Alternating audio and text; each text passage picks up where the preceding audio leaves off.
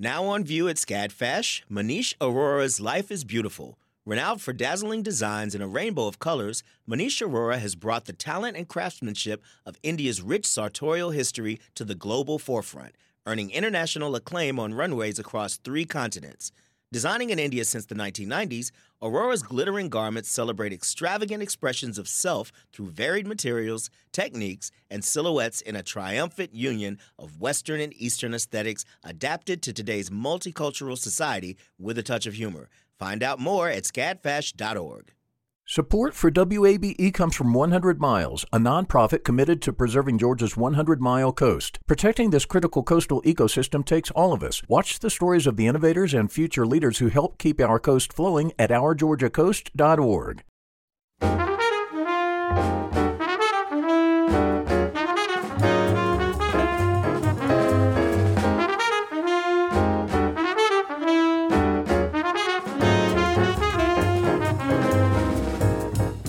From WABE in Atlanta, this is City Lights.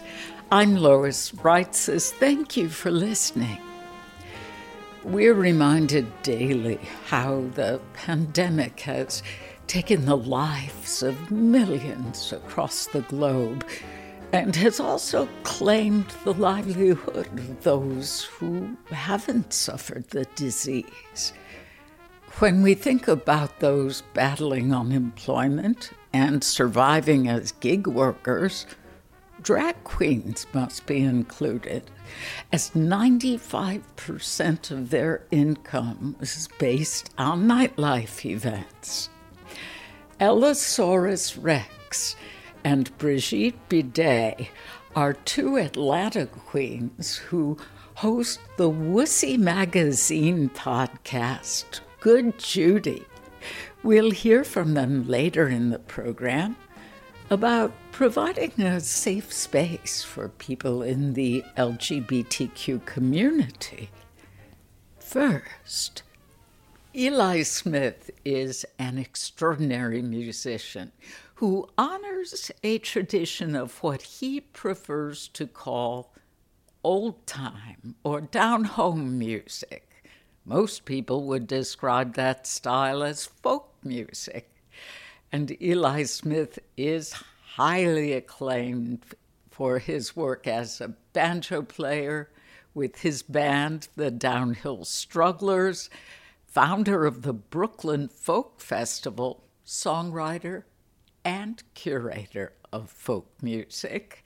He joins us now via Zoom. Eli Smith, welcome to City Light. Thank you. Glad to be here. Thank you.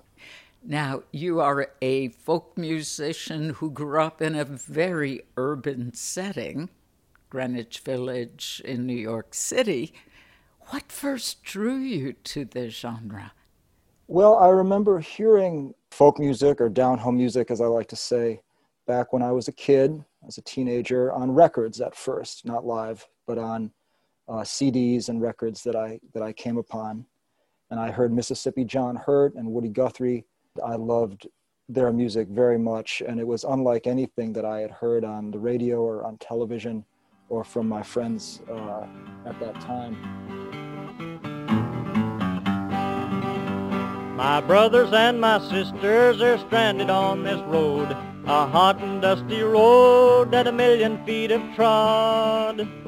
Rich man took my home and drove me from my door, and I ain't got no home in this world anymore.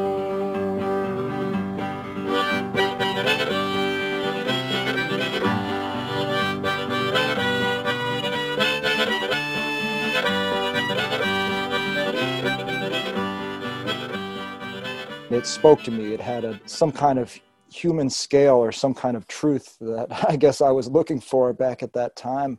And I was taken with it immediately, and it, it became uh, my life as a musician and, and, and as, a, as a producer. Folk music as a genre is notoriously difficult to define, as my intro referred to. What does the term folk music mean to you? Well, thank you for that question. It is a very diverse genre. And genres are a commercial designation anyway that are part of the, the music industry, which folk music in some ways represents itself as not being a part of. And so to me, folk music is is your music. We are the folk, and folk music is the music that is meaningful to you on a certain level. On another level, folk music is the people's history of music. A lot of people have heard of Howard Zinn's book, People's History of the United States. And if you really get into it, you'll find that folk music is the people's history of music. It's not the history of the commercial music world necessarily, although it's clearly related, but it's an alternative history and an alternative story of what music is uh, in this country and around the world. And it's a very grassroots story that deals with music that is created by and sustained by communities of people, whomever they may be. And that's what folk music is to me, yeah. And so, within your definition or your vision of folk music, would the blues be included? Yes, of course. Uh, I mean, blues music, of course, is connected to the early recording industry and uh, the mass culture. But blues music, of course, emerged from communities, particularly African American communities in the Deep South. Have you ever looked over a mountain?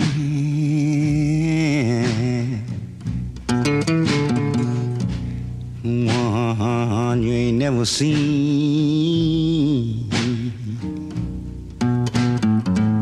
Have you ever looked over a mountain? A mountain you've never seen. Have you ever laid down in your bed and had one of them lonesome dreams?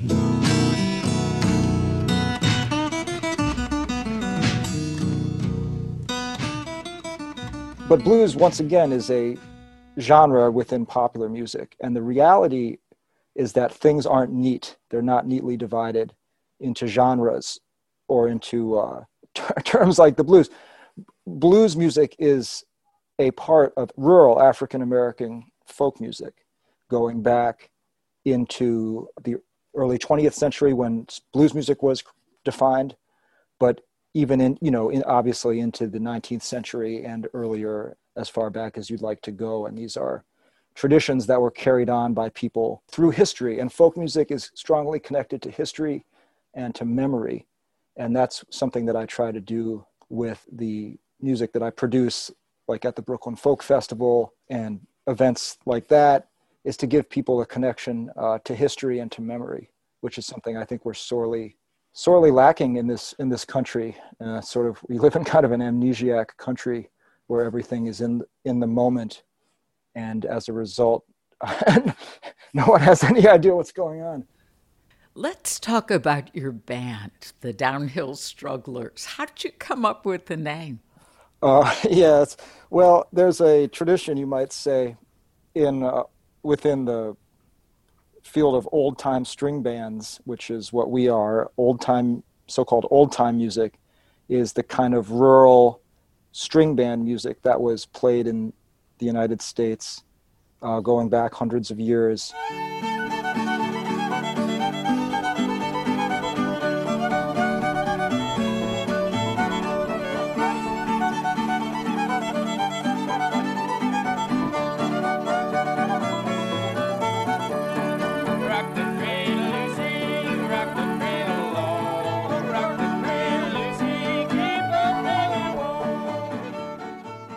In the 1940s, it kind of changed and developed into into bluegrass music that a lot of people are familiar with. But old time music is the kind of rural American uh, string band folk music that was present all throughout the country going back, you know, hundreds of years. So there's a tradition of sort of funny names of old time string bands self-effacing. So we thought the the Downhill Strugglers would be a, a, a funny name for our band, sort of a wry a wry name. Ah, he, there's the Brooklyn coming through. You get the irony. well, it's true. Although, there, you know, there's like uh, like one of our favorite bands is like called like the Skillet Lickers, you know, or, or the Fruit Jar Drinkers, or all you know all these like funny string band names from uh, back when. For what you are describing about the old time string bands, I thought about the Carolina chocolate drops. Would they be included? Of course, yeah, right. That that that would be a good example of a relatively contemporary string band who some of your listeners may be familiar with.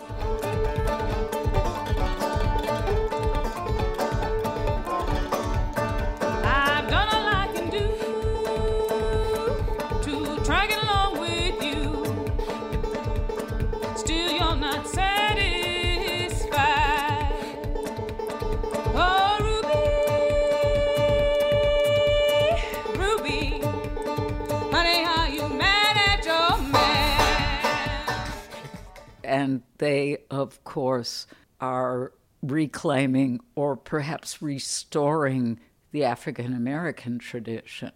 You're right. The, in the before recording kind of took off, string band music was very strong in the African American community, and blues music, so-called blues music, was a subsection of African American string band music and African American folk music. It's all very related. It's it, they're not separate things at all. And of course, the banjo is America's African instrument. The uh, banjo came here uh, in the mines, if not actually in the hands of uh, enslaved people that were forced to come here from Africa. And that's how the instrument uh, came here in the first place. Eli, when did you take up banjo? Well, I played guitar, you know, when I was a kid. And uh, as I started to get more into the music, I was hearing banjo music. I think I started playing banjo when I was about 13 years old, living in downtown Manhattan there. But I had nobody to teach me. So you taught yourself? Initially, yeah. And then I, I started to meet people as I got a little older and learned learned things from people here and there, including even Pete Seeger at a certain point when I was young. I got to know him a little bit in the last few years of his life. Wow. How would you rate Steve Martin? Oh, Steve Martin, you know, he's a fantastic um, banjo player, very, very, very talented blue, bluegrass banjo player. Not so much the old time styles, but of course, he, you know, it's funny because he's a celebrity comedian, and yet he's one of the banjo players that people are familiar with. Uh, and that's one way that the, the music kind of gets out because it is so sort of suppressed or not covered by the music journalists that a lot of people aren't familiar with the music. But some of the ways that it gets out is through people like Steve Martin that play the banjo or through uh, popular films like Oh Brother Where Art Thou, and then all of a sudden people get a taste of the music. But in general, it's really not represented in the media. It's very much an underground music movement.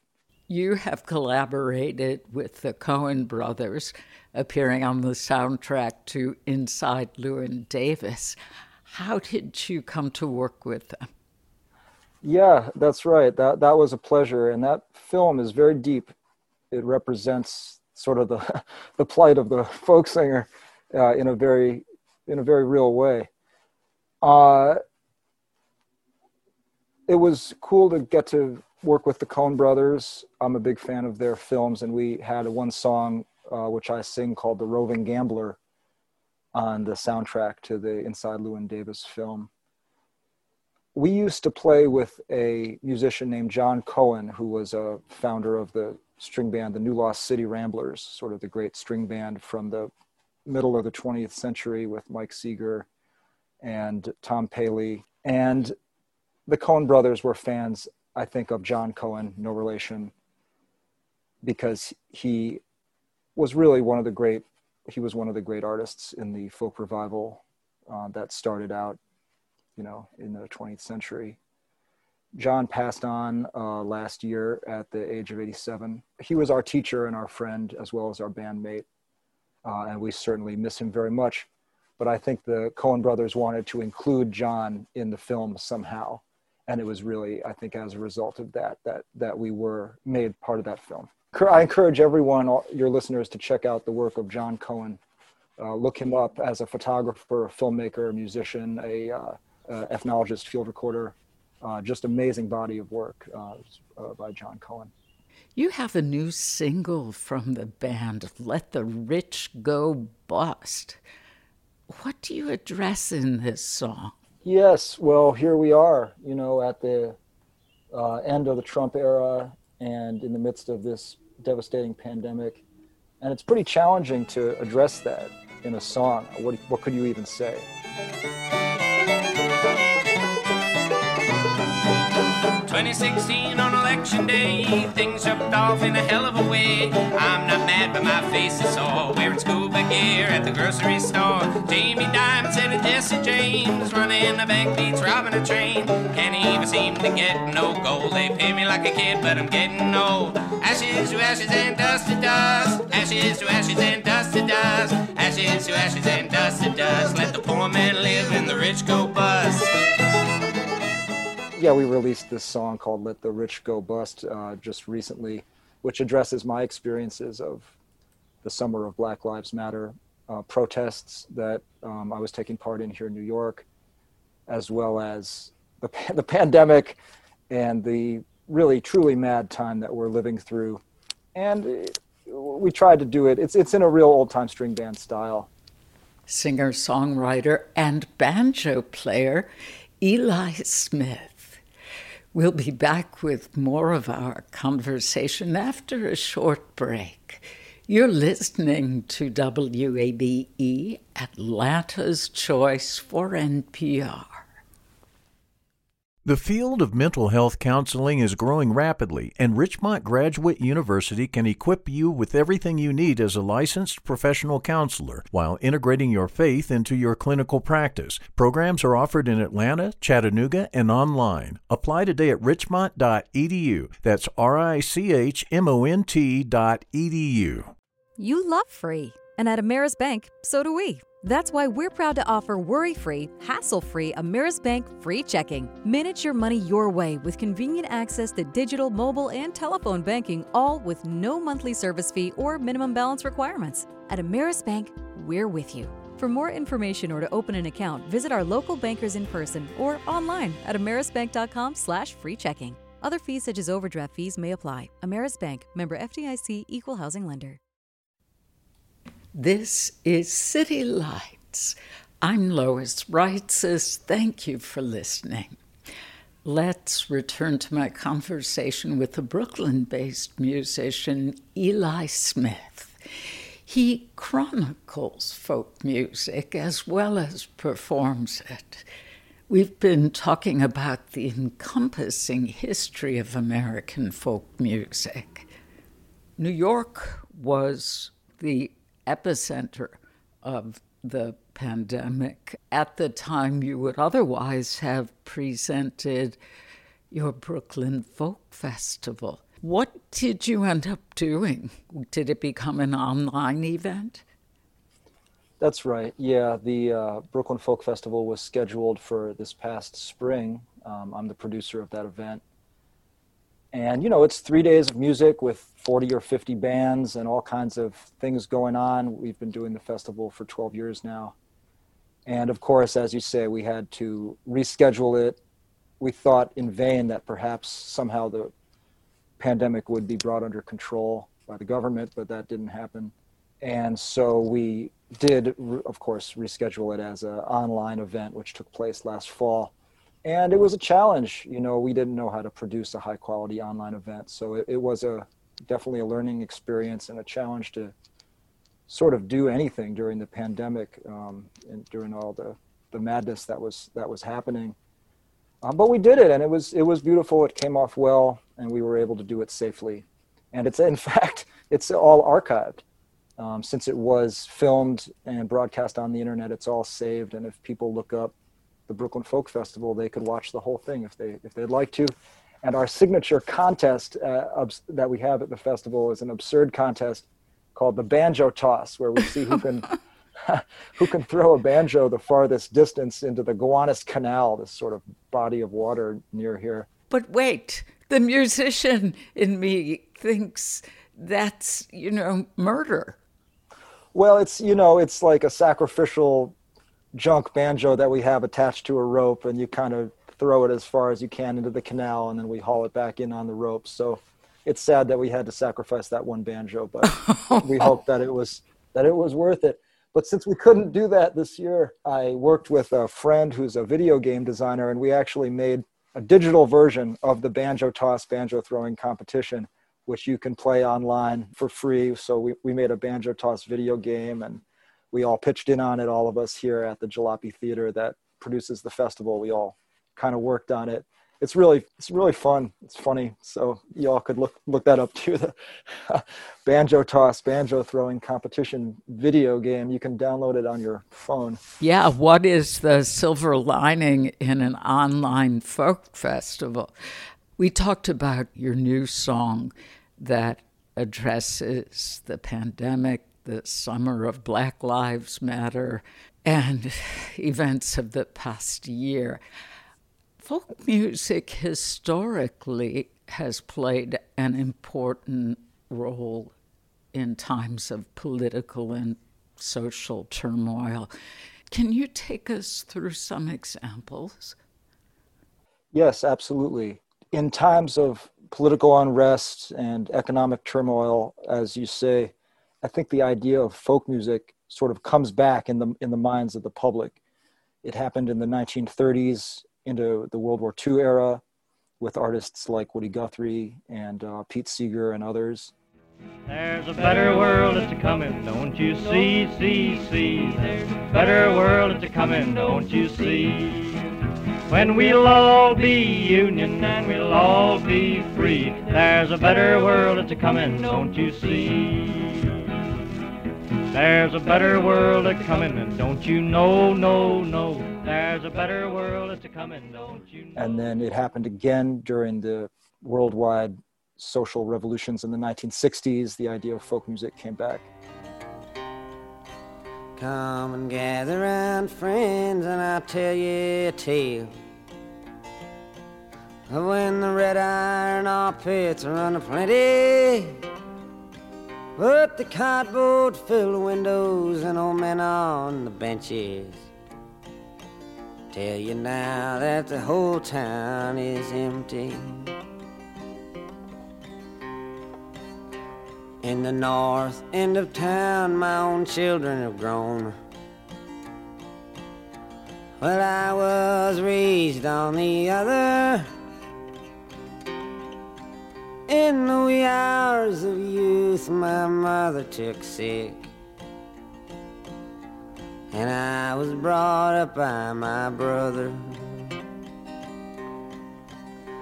The iron ore poured as the years passed the door. The drag lines and shovels, he was humming. Till one day my brother failed to come home. The same as my father before him. I guess the reason for it is that in times like these that are very, very alienating and, and scary, people look for something that they perceive as authentic um, and something that's true or you know something that one could hold on to and I, and I think that's a reason that that the idea of folk music comes back during trying times and it's important I, I think popular music pop music has its place obviously but it's not it's not really the the heart music. The, the heart music is is something that's more intimate and and more human scale, and that's what I look for in folk music. And I think that's something that can be helpful to people in terms of having something to hold on to in terms of their identity and in terms of the, the national the culture and I, that's something that i try to offer in my work so you see yourself as sort of a folk music apostle? Yeah. Yeah. Uh, well sure you know. Uh, i mean i'm just uh, i'm i just i'm producing I, I, run a small record label here in new york jalopy records. We put out we put out records have my band and the brooklyn folk festival and the washington square park folk festival in greenwich village that i also produce a smaller event. And yeah i mean I, I think it's important to try to get the word out about the music that we're doing and because it's really a it's a grassroots it's an underground music movement and i uh, that's i think that's sorely needed in this country is a good is a good underground music movement.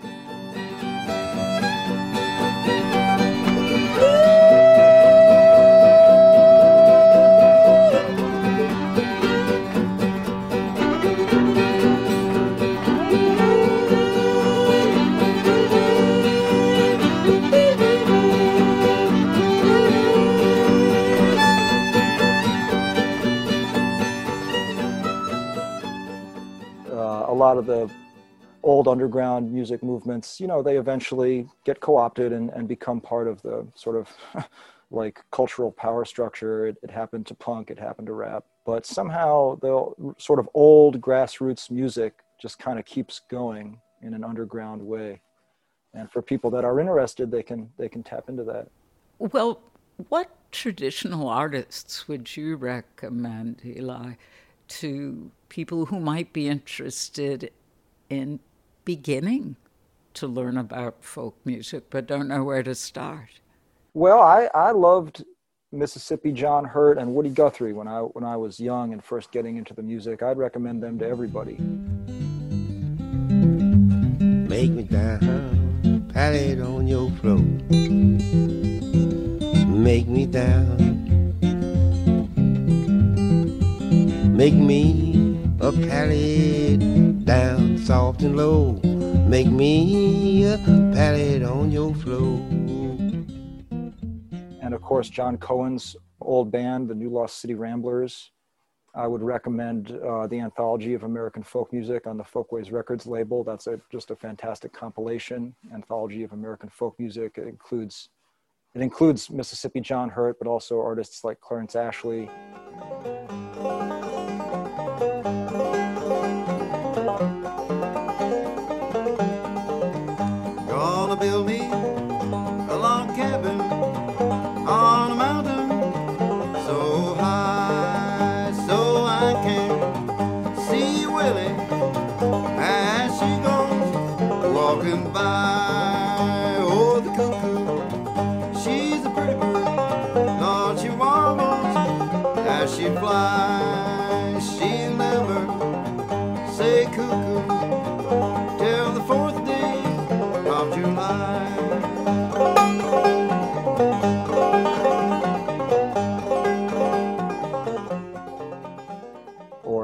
Uh, Memphis Jug Band. There's so many. It's it's really a once you get into it, it's a world of music that is very very rich. And and are there some modern artists who are doing a great job, but in addition to yourself and the downhill strugglers, who else is carrying the torch that you might recommend to our listeners? Well, there there are many, and it's a shame to leave people out. But two that I would recommend uh, immediately is Jerron Paxton, known as Blind Boy Paxton. He's a friend and, and just a really amazing carrier of uh, a number of traditions in, in American folk music. Railroad bill ought to be killed. Never work any city, never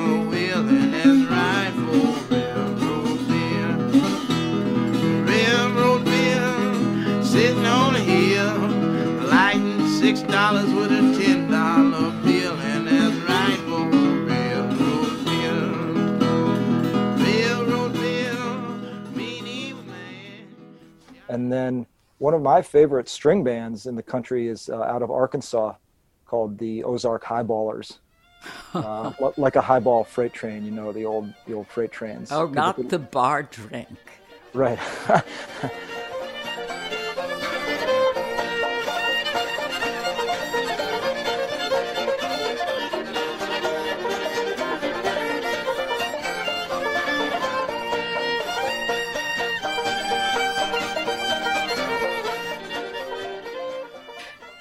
Productivity doesn't seem to be a problem with you, Eli.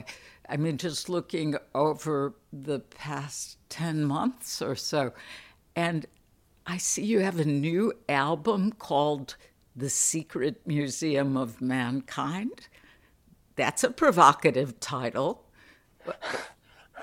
That's right. Yeah, thank you for mentioning that. What what's on that album?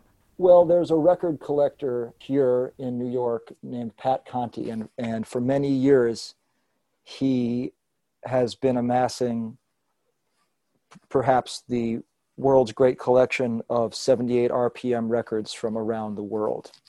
78 RPM records were the first type of records that were developed back in the teens and were issued uh, from then sort of through World War II. Uh, everybody should look up 78 RPM records. And, you know, after that came LPs, 45s, and stuff like that. But Pat has the great collection of 78s from around the world. And back in the 90s, he curated a very, you know, well respected and influential collection called the Secret Museum of Mankind, based on his collection. Pat is a friend uh, here, and uh, he has restarted his series with the first new edition of the in the series uh, you know since the 1990s and that's going to be coming out uh, soon. People can look that up. Uh, the secret museum of mankind guitars volume one prelude to modern styles. So if you want to hear the roots of guitar music from around the world with really fantastic recordings by artists who you will never otherwise hear uh, you can look that up. So that's a it, that's a a uh, album of historical, you know, archival recordings. Obviously, it's not it's not living artists. It's uh, really well curated, historic, very rare uh, recordings. Speaking of historic, a lot of the songs with your band sound like they could have been recorded in the 1930s. Would you talk about your recording process? Yes, of course, the medium of recording is, is interesting. How things are recorded and presented changes the way that we hear them. And also, uh, for my band, the Downhill Strugglers, as an old time string band, we are looking back. I mean, it's called old time music for a reason. It's, it's, it's not a forward looking music, it's, it's music that um, is looking backward into history and drawing from that very very much and, and in a very concerted way.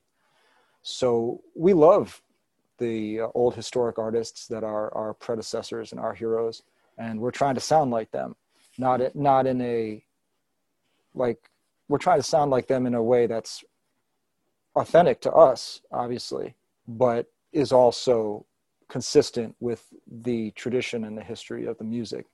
So, for example, we'll we'll record using one microphone no overdubs, no studio tricks. What you are hearing is is our performance based on practicing and working on our music over a long period of time. So it's in a way it's it's it's just a natural sound, and that's that's that's what we're we're going for. Yeah, that, that's that that's that's our sound, both as in our performance and in the quality of recording that we're that we're using singer songwriter and banjo player Eli Smith. His band is the Downhill Strugglers.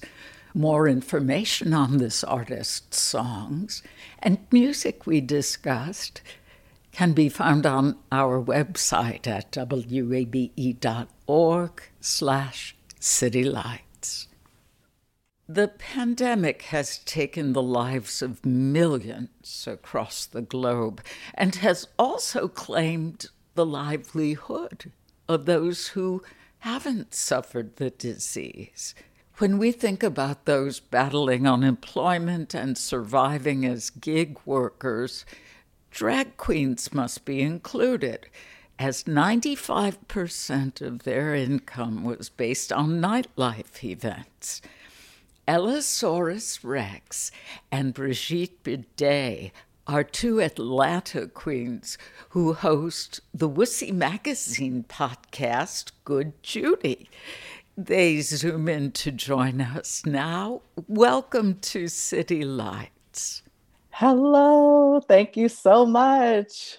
Yes. Thank you for having us. We are thrilled to be here.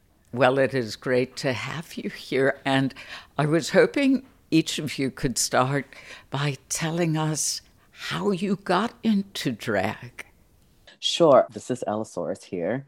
I started drag because I was looking for a community and an outlet for performance. Brigitte and I both come from the dance world. and I moved here for a dance company um, about 12 years ago. And I had these grand dreams of having a big dance company with a bunch of people. And then I had it, and then it wasn't so much fun. So I sort of wanted to scale back, and I really wanted to perform as much as I could. And so I found drag as an avenue to perform a bunch, to have a, a lot of concepts and ideas uh, fleshed out in real life. And so Allosaurus Rex was born. Hmm. Brigitte? Similarly, um, I came from a dance background. I studied dance in college in Chicago.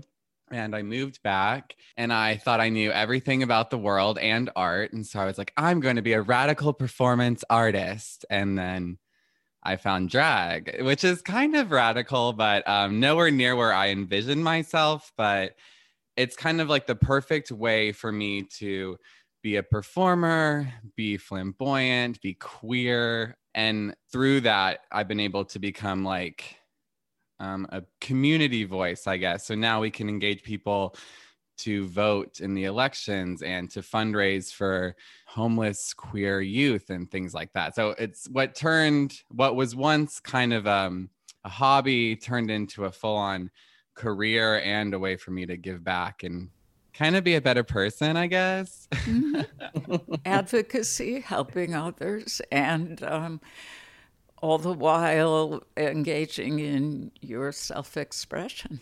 Yes, yes, definitely. Tell us about the name Good Judy. Who decided on the name for your podcast? Well, we threw around a bunch of names. I believe relatively successful was the first name we came up with, but we wanted to do something that was a little more specific to to queer uh, culture. As you know, a friend of Judy is a reference that people used back in the day to acknowledge other people in the queer community because they were a friend of Judy, you know, Dorothy, Judy Garland. And so it's a name that we use to call our, our best friends. They are our good Judys. So we wanted to have a play off of words and also just acknowledge our friendship and our kinship as being drag sisters. Oh, now, the podcast was started by Wussy back in June. How would you describe Wussy Mag's publication? Wussy is amazing because it is a voice for Southern queer artists specifically, but it has since branched out to become a more national or international publication. But Atlanta is such a great place for queer people and for queer media that we sort of found each other as artists. And John Dean was really like the driving force behind Wussy's inception, but it's grown to be a platform for so many people and also a physically printed you know piece of media which is dying out. So it's it's a way to like not only preserve our southern queer voice but to amplify it. What distinguishes your podcast from that of other queer pop culture podcasts? Well i think one thing that we wanted to make sure is that it wasn't just your average uh, queer podcast. So yes we are talking about uh, pop culture and we do have a lot of drag queens on, and we are drag queens, but our lens is a little bit different. We are both very politically activated, we're both very community driven. On top of that, it's also, we want everyone to feel like they're talking to their friends so that we're not necessarily talking at you, but it's a conversation that um, that you can you know you can talk back to us um, you know when you're listening and it feels like we are all just really good friends and we're helping to create and continue community.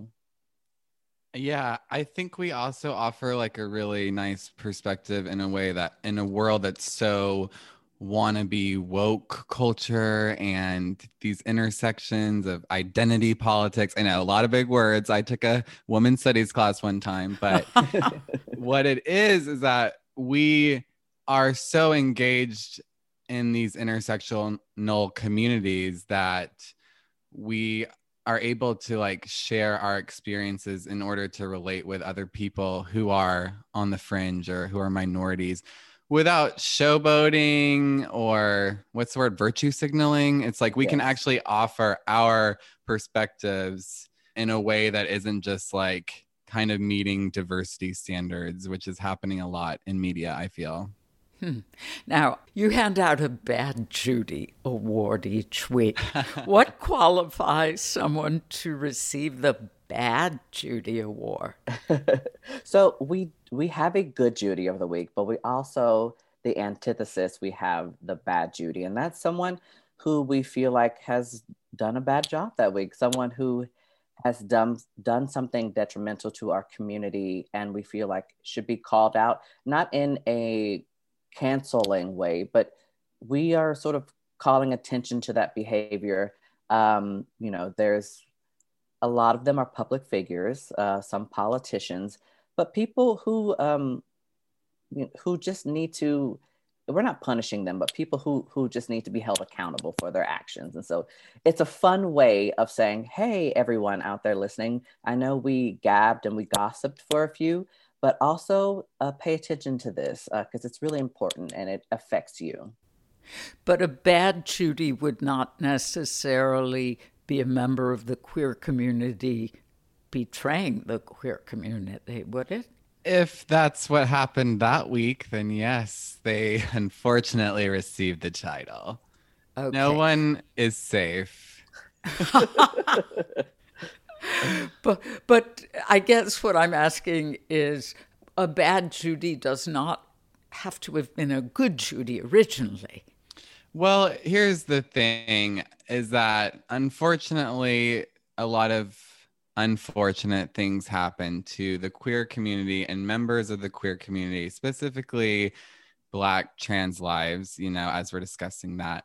So if any of those things or communities or parts of our world are affected by the behavior of other people, we will call it out because not everything is sunshine and rainbows, unfortunately. We don't want to turn into a chamber of echoes where we just hate the world, but there are some things that need to be called out. And what better way to like form an opinion about something than through the mouths of two fabulous drag queens? Each week on the Good Judy podcast, you talk with a different person in the queer, drag, or trans community. How do you select your guests?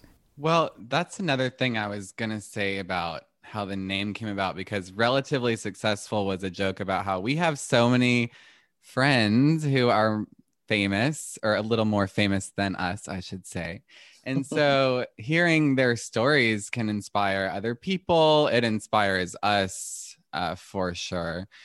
So we we want to showcase not only the people that came up through our scene who we literally saw go from zero to hero, but also people who are doing amazing things and happen to be queer. Like Shamir is an amazing musician that actually lives in Las Vegas, but they were on the show because they've been on the cover of Wussy magazine, I believe. So it's through people that we've worked with and also through people that we want to connect with more and and share our platform to get other people in the know about what they're doing.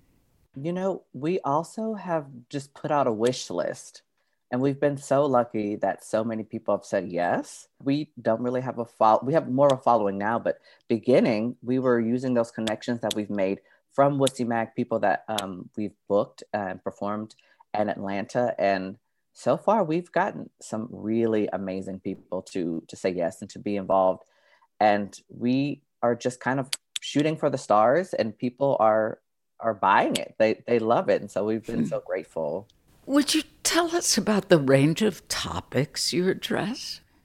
Yes, we basically get a ton of information from social media and obviously mainstream media outlets. But we discuss pop culture, anything from like Netflix to the potential World War III will be discussed on our show because again, it, it reminded me one time of when I was little and used to pick up the phone. Back when everyone had a house phone, you could pick it up from the other room and listen to people's conversations. Mhm. And that kind of is the vibe of the Good Judy podcast because it's like you're catching up with your Good Judies and you're like, did you hear about that happen? And oh my God, this queen was doing this. So it is a way to connect with people. We were so isolated in 2020. It was also a way for us to be MCs again because we host a lot of our shows. And so we're used to connecting with people through our oral expression. Definitely. And it's also, we try to start every episode as genuinely as we possibly can with, How are you? And sort of that feeds into the rest of the conversation. So some weeks we're really involved with with the news stories, and some weeks we have to take a break and sort of uh, disappear into fantasy land and watch a bunch of Netflix or or uh, consume uh, a different type of media. So it varies differently, but especially the past three months has mostly been dedicated to Georgia, Georgia politics, the election, because that's what's in the forefront of, of our thinking right now. Yeah. For someone who is not a part of the queer or drag community, how can the Good Judy podcast be a good resource? Well, I talk about this a lot. Being a Black queer person from the South, I feel like I do have a perspective that sheds light on on what it means to to be that person right now. And I'm so lucky that I have a, a platform that uh, projects that voice out there because it's so important. I feel like we have a platform, so it's so important to to be an advocate not only for myself for my community but for other marginalized communities and i hope that that people get that from from listening we have such a specific perspective but i feel like it applies to several groups Mhm. In December, you both hosted a special drive in drag show. How did that work? Well, luckily through Wussy, we have done a couple drive-in drag shows, which have been incredible. It's kind of the most effective socially distanced version of drag that works in the pandemic, which will hopefully be over soon. But also, we were working with a group called Future Coalition, and they were looking to activate and engage the LGBTQ plus community for the runoff specifically. So in like one week, we planned this incredible drive-in drag show at Pullman Yards. They were awesome for hosting us, and we sold out completely. The form of applause is the cars honking. So we had the police called on us several times, noise complaints, but in the end, it was such a a great way to employ queer artists. Drag queens were getting paid virtually through Venmo tips and also being paid to perform. So, not only is it this amazing queer expression, it's employing artists, performers, and I mean, I heard someone say that art, especially this year, has become a public service and it shows how much we need our art, but also uh, how much the the community really funds it and people supporting us is the only reason we're able to do what we do. Right.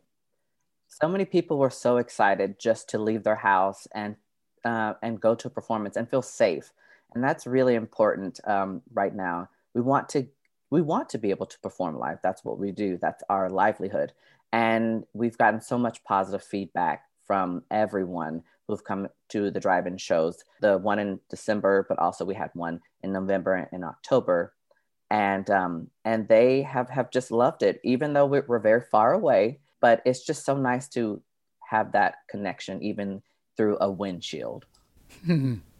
How have drag performers pivoted in other ways in order to supplement this huge financial loss of income? It's been kind of a mess. Shout out to the Department of Labor for not having a working phone. But uh, I think all gig workers were really screwed over by the unemployment. There was, you know, the brief federal assistance, which was great. But how do we, unless you have a certain form of tax identification, you just don't get the support. And how are all these people supposed to just wake up and have a new career the next morning. It's kind of unfair and we are living in unprecedented times. So for a while people were doing myself included living room drag shows on our Instagram live, then people got into the whole basically make your own music video and stream the videos through performance, but then the, it got so saturated that it became a wasteland that we all had to reinvent ourselves again. But it's it's been exciting to find yourself performing in different ways and drag queens are so innovative that they will find a way to cross dress to a Britney Spears song let me tell you yeah it has been um great but not great so there in in certain ways you know I've learned a lot about producing videos and editing videos but like Brigitte was saying that time came and went. It was, we had about three months of actually making money from that content. And unfortunately, some of us have had to put ourselves at risk of performing and they are out there in bars and venues that are not taking all the safety precautions but the drag performers need jobs and they need income so it's been a unfortunate crossroads of trying to be super innovative and coming up with this content and then people loving it for a little while, but then they're over it because bars have opened up, but they're not opened up in the in the correct way, and so it's it's put uh, a lot of people out of sorts, and we're still figuring it out. There is no really right or wrong answer. You have to take the precautions for yourself, and so yeah. well, I'm curious about the feedback to your podcast because I would think it would be very positive from people in the LGBTQ plus community in terms of having a safe space. What kind of response have you gotten? It's been really great. And we were doing it as a way to send out things for people to have in this lonely time. And it's created another kind of virtual space for people. And we have a patreon that people can subscribe to for as little as for as little as one dollar a month you can feed a drag queen. But it's, it's we, actually two dollars. Oh yeah. But we produce extra content for them. And people leave ratings on apple podcasts so if you're listening and want to do that hey and we've also branched out and wussy has several other podcasts so we're creating like our own little queer media network in a way. Drag queens and podcast hosts Brigitte Bidet and Allosaurus Rex. Their podcast, Good Judy, is available to stream on Apple Podcast and through the Wussy Mag website. You've been listening to City Lights WABE's daily exploration of Atlanta arts and culture. Catch an encore broadcast tonight at 9. Our producers are Summer Evans and Ryan McFadden. Shelley Canavy is our engineer, and I'm Lois Reitzes. I would love it if you'd follow me on Twitter at L O I S R E I T Z E S. You can also find our archived stories at wabe.org slash citylights. Thanks for listening to WABE, Atlanta's Choice for NPR.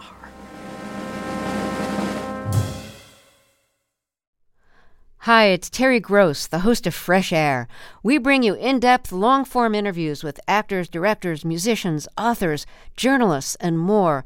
Listen to our Peabody Award winning Fresh Air podcast from WHYY and NPR. Have you donated to WABE yet? I know you've heard us talking about why it's important, but it doesn't have to be this big decision. You can give at whatever amount fits your budget.